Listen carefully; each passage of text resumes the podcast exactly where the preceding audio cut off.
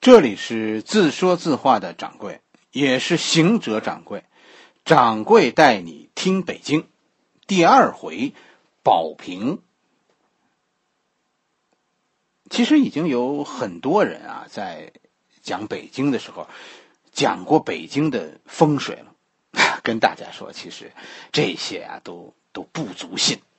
关于北京的设计者，应该是元朝人。是吧？没有元朝人，就没有现在的北京城。真正对现在北京有很大影响的，跟大家说，是一本书和一个南方城市样本。这本书叫《周礼考工记匠人》，元大都就是按照这本书的记载，按照咱们汉人从东周开始的对对都城的设计图纸建造的。北京最初是按照周朝的礼制建造的，而且在具体设计的时候参考了当时汉民族的都城，是吧？元朝人那个时候所谓汉民族的都城就是临安，啊，北京和和杭州啊，这是姐妹城市。设计并且建造北京的，哎，主持这个工作的应该是两个汉人，很纯很纯的汉人。这是师徒俩，师傅叫刘秉忠，他徒弟啊比师傅名声更大。这徒弟叫郭守敬，对，就是咱们咱们中学课本当中，用浑天仪啊那个那个天文学家郭守敬，啊，现在在北京的积水潭的边上，还还有他的纪念馆。北京啊是忽必烈的一个怎么说一个梦想，建一个属于自己的世界上最大的城市。啊，比我的叔叔窝阔台建立的那个哈拉和林还要大，啊，比我的哥哥蒙哥建立的上都也要大，世界第一的空前的最大的城市。可是替忽必烈完成这个梦想的人，这是一个蒙古人的梦想。完成这个梦想的人是是咱们汉人。这师徒俩呀，都是河北邢台人。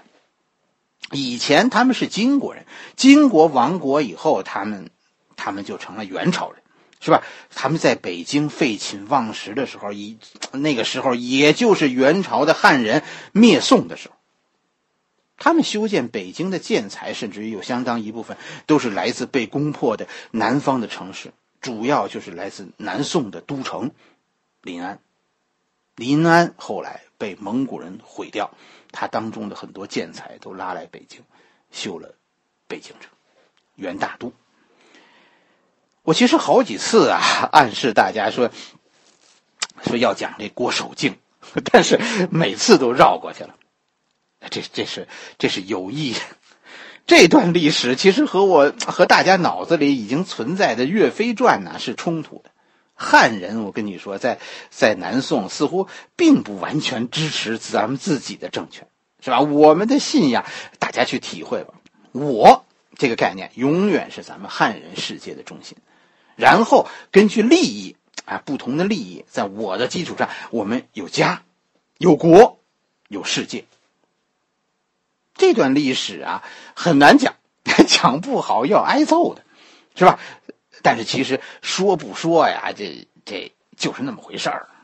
大过节的，我也是进口修身齐家啊，治国平天下，那都以后再说嘛，是吧？你们也都这这这节骨眼也都少说话。是吧？咱们高高兴兴的过年，群里啊那些整天个天下大事的朋友，我命令你们啊都静口，有那个功夫，你你你这个春节前多说说齐家的事儿，是吧？至少也是也是多读读书，搞搞修身。掌柜，这算是春节前啊在群里下了禁口令了啊！大过节的不利于安定团结的话，都谢谢，多拜年。是吧？多分享一下咱们中国人过年的快乐，哎，这多好！忧国忧民，有的是时间，您您得分功夫。北京在在元朝建都以前，有有两个遗址，是吧？一个是辽国的南京，辽国的南京啊，建在是建在北京这。大概啊，这个辽国南京很小，哎，大概就在咱们北京现在广安门，熟悉北京的知道广安门这个地区，二环以内。因为它它消失的比较早，它的城环呢和成员呢和我们现在的街道呢，几乎没有对应关系。所以其实它的具体位置现在呃没有太准确的说法，大概有个有那么个区域。哎，这是北京的第一个遗址，就是辽国的南京。北京的第二个遗址呢，就是金中都。金中都就是就是忽必烈他老爸烧的，是吧？这这他命令命命令木华黎烧的。金中都就已经是当时世界上最大的城市了，那是当时丝绸之路的终点。所以虽然金中都的皇城被被烧毁了，但是但是仍然有很多当时有很多人就住在金中都这。所以北京啊，你看现在以西客站为中心的这一带，基本上街道和原来的金中都都是有对照关系的。啊，咱们讲过很多地名，其实都是都是金中都的遗迹，是吧？咱们讲过惠城门、黄亭子，这这都是来自于金中都的，是金中都的遗迹。惠城门就是就是当时金中都的一个城门。忽必烈在提出建元大都的这个想法，除了大，剩下一个就是新，啊，新旧的新，元大都不能和以前的王朝重合。我们蒙古人不走他们的老路，辽金都是昌盛一时，但是随后就衰落。忽必烈认为他们的汉化让他们软弱，所以元朝的都城刻意建在辽金城市以外，没有重合的区域。我们蒙古人不汉化，不走老路，但是说归说，是吧？呃，做起来很多事儿由不得你。元朝也就是不到一百年的国运，六十几年，是吧？元朝灭亡。啊，那大将常遇春进入北京，应该说常遇春是不战而胜，在北京这边，是是元朝的皇帝跑了，元大都其实是很完整的被明朝人占领，而后呢，而后是是作为替大明守卫国门国门的北方王爷朱元璋的四公子朱棣来到北京，朱棣没住在皇宫里，是吧？朱棣是住在现在的中南海。后来不就是不就是靖难吗？是吧？朱棣带着北方汉人夺取了大明的江山，啊，又把北京，啊，又把首都，是吧？迁回迁回北京，说是大明，说是南北两个首都，但是南方的首都基本上就就没有什么作用。你想崇祯宁肯亡国都不愿意回去。朱棣用了几十年，在元大都的基础上重建北京。是吧？我们现在看到的北京的格局，基本上就是就是明朝人的格局，是吧？明朝的北京在基本格局上是是沿用了元朝，元朝的元大都，但具体的建筑风格上啊，和具体的宫殿设置，这个这尤其是城市的街道上，都是按照南京修的。北京和南京也有关系。北京和南京这算是兄弟城市。当时明朝建北京，它的样本就是按照南京修的，这个这个工程可是很很大。北京实际上是重建，是明朝人重建，元朝的建筑基本上都拆了，现在北京看不见几个。为什么要要拆了元朝的建筑呢？这主要是两个原因，一个是元朝人建的北京啊，朱棣看不上，认为太土，是吧？另一个就是元朝人建的这个元大都啊，心不正，太土这件事儿，大家，我我我推荐大家去读一篇文章，文天祥的《正气歌》。在《正气歌》中，文天祥说说自己在大都啊受了受了虐待，但是其实啊，元朝人的说法是什么呢？是是元朝人是给了文天祥很好的优待了。皇帝把文天祥的住所安排在离皇宫很近的地方，经常去看望文天祥，是吧？那些那些元朝著名的汉人大臣呢，也也经常到到文天祥的屋里去喝茶，是吧？元朝人，文天祥其实自己也承认是准备要感化元朝人，是要感化文天祥。这其实就就是生活习惯上的差异。你要知道，南宋其实不是一个穷国。而是一个很懂得享受的这么一个时代，算不算是最会享受的时代？这个这个常会研究的没有那么透。但是就我跟你说，就穷奢极欲来说，南宋啊，肯定可以排在咱们汉族政权的前三位。所以元朝初年，大家对生活方式的起点的差距是很大的。元，你想元朝的末代皇帝，后来后来逃出北京是吧？去去蒙古住帐篷，因为受不了那个苦，最后死在了大漠。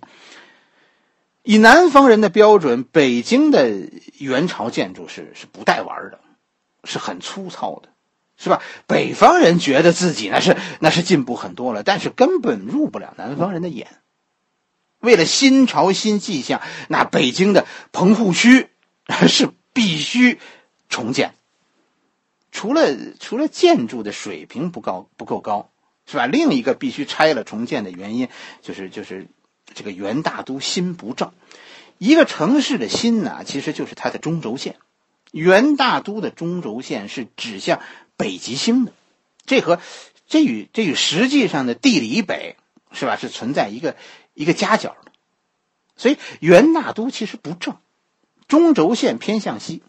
后来很多人都说说这是瞄准了另一个元朝的都市是吧？元元上都张北的那个，啊，这其其实这是巧合。元朝汉人认为蒙古人是来自紫微星，北方之星，所以建成的时候呢，就刻意让这个中轴线指向北极星。元朝的北京的中轴线是指向天文学的正北，而不是指南针的正北。如果大家查一下百度。是吧？北京地图，你你找一下那个北二环，西边就接近接近西直门那一段，北二环的西边接近西直门那一段，你会发现这一段路是是歪的，就好像北京在在西北角被被切去一角。跟大家说，这一段路的角度就是当年元大都城墙的角度。元朝的时候，北京就是那么歪着的。明朝人后来试图把北京扶正，甚至于全部的几乎拆毁了北京的城墙，重建了又重建了北京的街道。但是其实到现在，仍然北京的中轴线上啊有一到两度的这个偏角，和这个罗盘北是有偏差的。这个这个大家来北京的时候大家注意，是吧？北京的房子多数都是按照按照中轴线方向，呃，地的定的这个北正北。是吧？北京建筑的北方，你拿出来你看一下，和你手机上罗盘的这个正北是有夹角。哎，有兴趣的朋友来北京的时候，你你看一下这个夹角。而且北京啊，不但是是中轴线，啊，这个这个不直，啊，这个元明朝人重建北京的时候，不但要把中轴线要把它要把它竖直了，要把心摆正，其实。这个明朝人啊，还还有一个心理，就是说他还要表现出一种什么呢？一种心向南方。大明的是汉人的江山，虽然是是北方汉人为主，但是毕竟我们汉人的根在南方。哎，怎么解决这个这个北方都城心向南方的问题呢？这就是掌柜说的北京的保平结构。大家现在又要拿出手机，是吧？搜一下百度地图就可以，搜一下故宫博物院吧。你看看地图，啊，听我给你说说，北京是一个宝瓶，不但是一个，是一套宝瓶，是一层套一层的宝瓶。首先，大家故宫大家去过是吧？哎，我问大家一个问题，是吧？故宫最重要的一个门是哪个门？很多人会说是天安门，这是外行，是吧？说说是太和门，我跟你说，嗯，说太和门的那个，嗯，那个也不算内行。故宫最重要的一个门是乾清门，乾清门就是咱们北京你看到四合院的垂货门，二门，是吧？它分出的是皇帝的家和国，乾清宫以内是皇帝的家，乾清宫以外那是皇帝的国。中国人眼中的世界，永远我跟你说，我这个概念最核心。我的外面是家，家的外面是国，国的外面才是世界呢。乾清门以内，是是皇帝家的三大殿，对吧？乾清宫、交泰殿和和坤宁宫。这三大殿其实才是故宫的中心。乾清门。就是分出皇帝的后宫，然后以这三大殿分后宫的东西。在整个后宫三大殿再往后，那就是北面是御花园，好了，我我只给大家看啊，这这第一重宝瓶马上就要出现了。你站在乾清门这儿，身后就是皇帝的内宫，是吧？哎，皇帝的家。你现在向南看，就是向门外看。我跟你说，这才是一个正常的中国人的视角，是吧？咱们看世界，永远是从家门口开始向外看的。哎，你看到了什么呢？你看到的是一大片的平地，这上边凸起着三座宫殿，这才这就是所谓故宫的，咱们常说的故宫三大殿，是吧？保和殿、中和殿和它前面的太和殿。这三大殿，大家注意，和后宫以及三大殿周围的空旷的空地形成了一个保平的结构。你看，保和殿、中和殿、太和殿，这是一个瓶子向前延伸的嘴儿。乾清宫。乾清门后边后宫是瓶子的身，三大殿是指向南延伸的一个嘴儿，这是皇帝的瓶子，皇家的瓶子，这是故宫或者说北京的第一重瓶子。好，那咱们现在顺着三大殿往南走，是吧？咱们一直走出太和门，从太和门，大家现在跟着我一起看向午门。你会发现，这又是一个瓶子。文华殿、武英殿这两个对称的宫殿，一左一右，把这个原本很空旷的路啊，一下子就变窄了。从太和门门前的这个开过，一下子就形成了一个向南的胡同。三大殿的广场走到这里突然收窄，这是第二层瓶子，是吧？套住皇帝，皇帝家套在皇帝家外面的瓶子。我们我们继续向南走，咱们一直走出午门。从午门，你现在看向天安门，这个走廊的管节，感觉大家去过就更强烈了吧？对吧？现在售票处就在这儿，那种胡同的感觉就更强烈了。为什么会这样呢？我告诉大家，在午门和天安门之间，左右有两大建筑，左边是太庙，就是现在的劳动人民文化宫。右边是社稷坛，就是现在的中山公园。你看，又是两大建筑卡住瓶口，形成一个狭长的通道，宝瓶结宝瓶结构。这是第三重宝瓶，还没走完呢。我们走出天安门，是吧？你再向南看，其实一重门就是一重门就是一个宝瓶。我们从天安门向南看，这个现在大家看不出来了。以前这个天安门以外啊，是一条长廊。叫千步廊，千步廊的左右是六部，就是六部就是政府的办公机关，是吧？咱们现在的天安门的广场啊，以及以及这个人民大会堂历史历史博物馆呐，这左右，一直到解放前，其实这里边都是一片办公区，这中间就是千步廊，千步廊的尽头是大清门，是吧？清朝叫大清门，明朝叫叫大明门，出了大明门，前面就是前门的前门和箭楼。是吧？千步廊和故宫，这又是一重开口向南的宝瓶。千步廊就是就是瓶口，故宫现在整个故宫都是瓶身，他们是一层套一层。这是第四重宝瓶，第四重宝瓶，还有第五重、第六重呢，没讲完呢。我们穿过千步廊，走过前面前门大街，走向走向永定门。这个时候你会发现，永定门的左边是天坛，右边是先农坛。这是两个皇家祭坛，你看，又是两大皇家祭坛夹住一条一条长路，从前门到永定门之间的前门大街和天桥大街，这又是一个保平的口。这是第五重，还有第六重。如果大家对北京熟悉，我们出了永定门。出了永定门，其实，在以前，这这就是出了北京了。以前在这儿啊，在永定门啊，左边是南园，右边叫海子，这是两大皇家猎场。这两个猎场夹在中间的这条路叫南中轴路。这就是以整个北京为瓶身，以向南的中轴路为瓶口的一个宝瓶。哎，这是。北京的六重宝瓶，就是这么一个结构。北京这些年因为改造是吧，尤其是，呃，建国初年拆了城墙以后，呃，绿地的面积其实逐年在在缩小。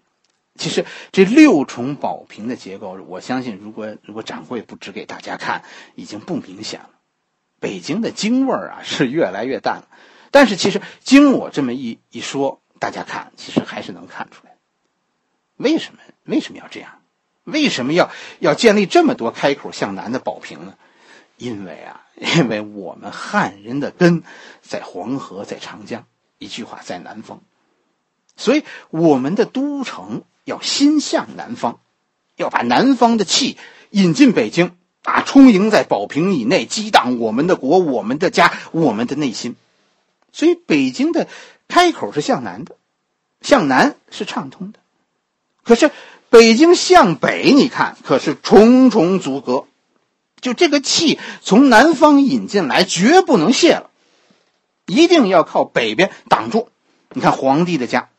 是吧？咱们讲讲讲这个乾清门，乾清门以内是皇帝家，三大殿，最后是什么？是御花园。哎，御花园这么一横，就把皇帝家的气挡住了。啊，整个整个故宫呢？你看，故宫紫禁城被景山挡住了，是不是？景山挡在故宫的北面，这也是挡住了北京的气。北京，你再看，北京向南的城门是三个。向北是两个，为什么？南不但如此，我跟你说，北京南北的路都是都不是直通的，是吧？最中间的是鼓楼和钟楼，而且这钟鼓二楼的大门，南北方向的大门是永远不开的，不是说永远啊，是日常日子是不开的。这是什么？这就是阻断南北在北面阻断气的外泄。然后你看，出了出了二环。就是出了原来北京内城的城墙，这这这前面是什么？是是元朝的城墙遗址，啊，被元朝四面的墙三面都拆了，就剩下北面这一道因为什么？因为这是一道土岗，正好挡住北京向北的气。再向北呢，那就是那那就是燕山了，啊，一道大山挡住了气。北京的北面、西面都是山，东面是洼地。南面是平原，哎，宝瓶这个东西在咱们中国人的家里啊，应该都有，是吧？这这是咱们甚至于这是宝瓶，这是咱们中国人信仰的一部分。宝瓶可以从瓶口啊把气吸进去，然后呢，然后把你家的那点旺气呀都保存在宝瓶的体内。朱棣建北京的时候，其实传达的也是这样一个信号：我朱棣确实是靠政变上台的。我是在北方人的支持下夺取了我我侄儿的江山，虽然我是靠北方人立国，但是我的国我的家都是汉家文化，我们这些人的根在南方，我的宝瓶开口是指向我们文化的发源地，这样我们北京的文化是是充满着汉家文化的最纯正的气的。我估计我说的这些，你可能是第一次听说，是吧？因为，介绍北京的文章啊、书啊，其实我也看过很多，但是，从来也没有看到有人这么讲过，是吧？我听到的北京宝瓶的故事，跟大家说，这不是我编的，这是小时候我们胡同口一户姓金的人，一个大爷当年给我们讲的。哎，其实他讲的故事还有很多呢。是吧？掌柜正在回忆当中，陆续的讲给大家听。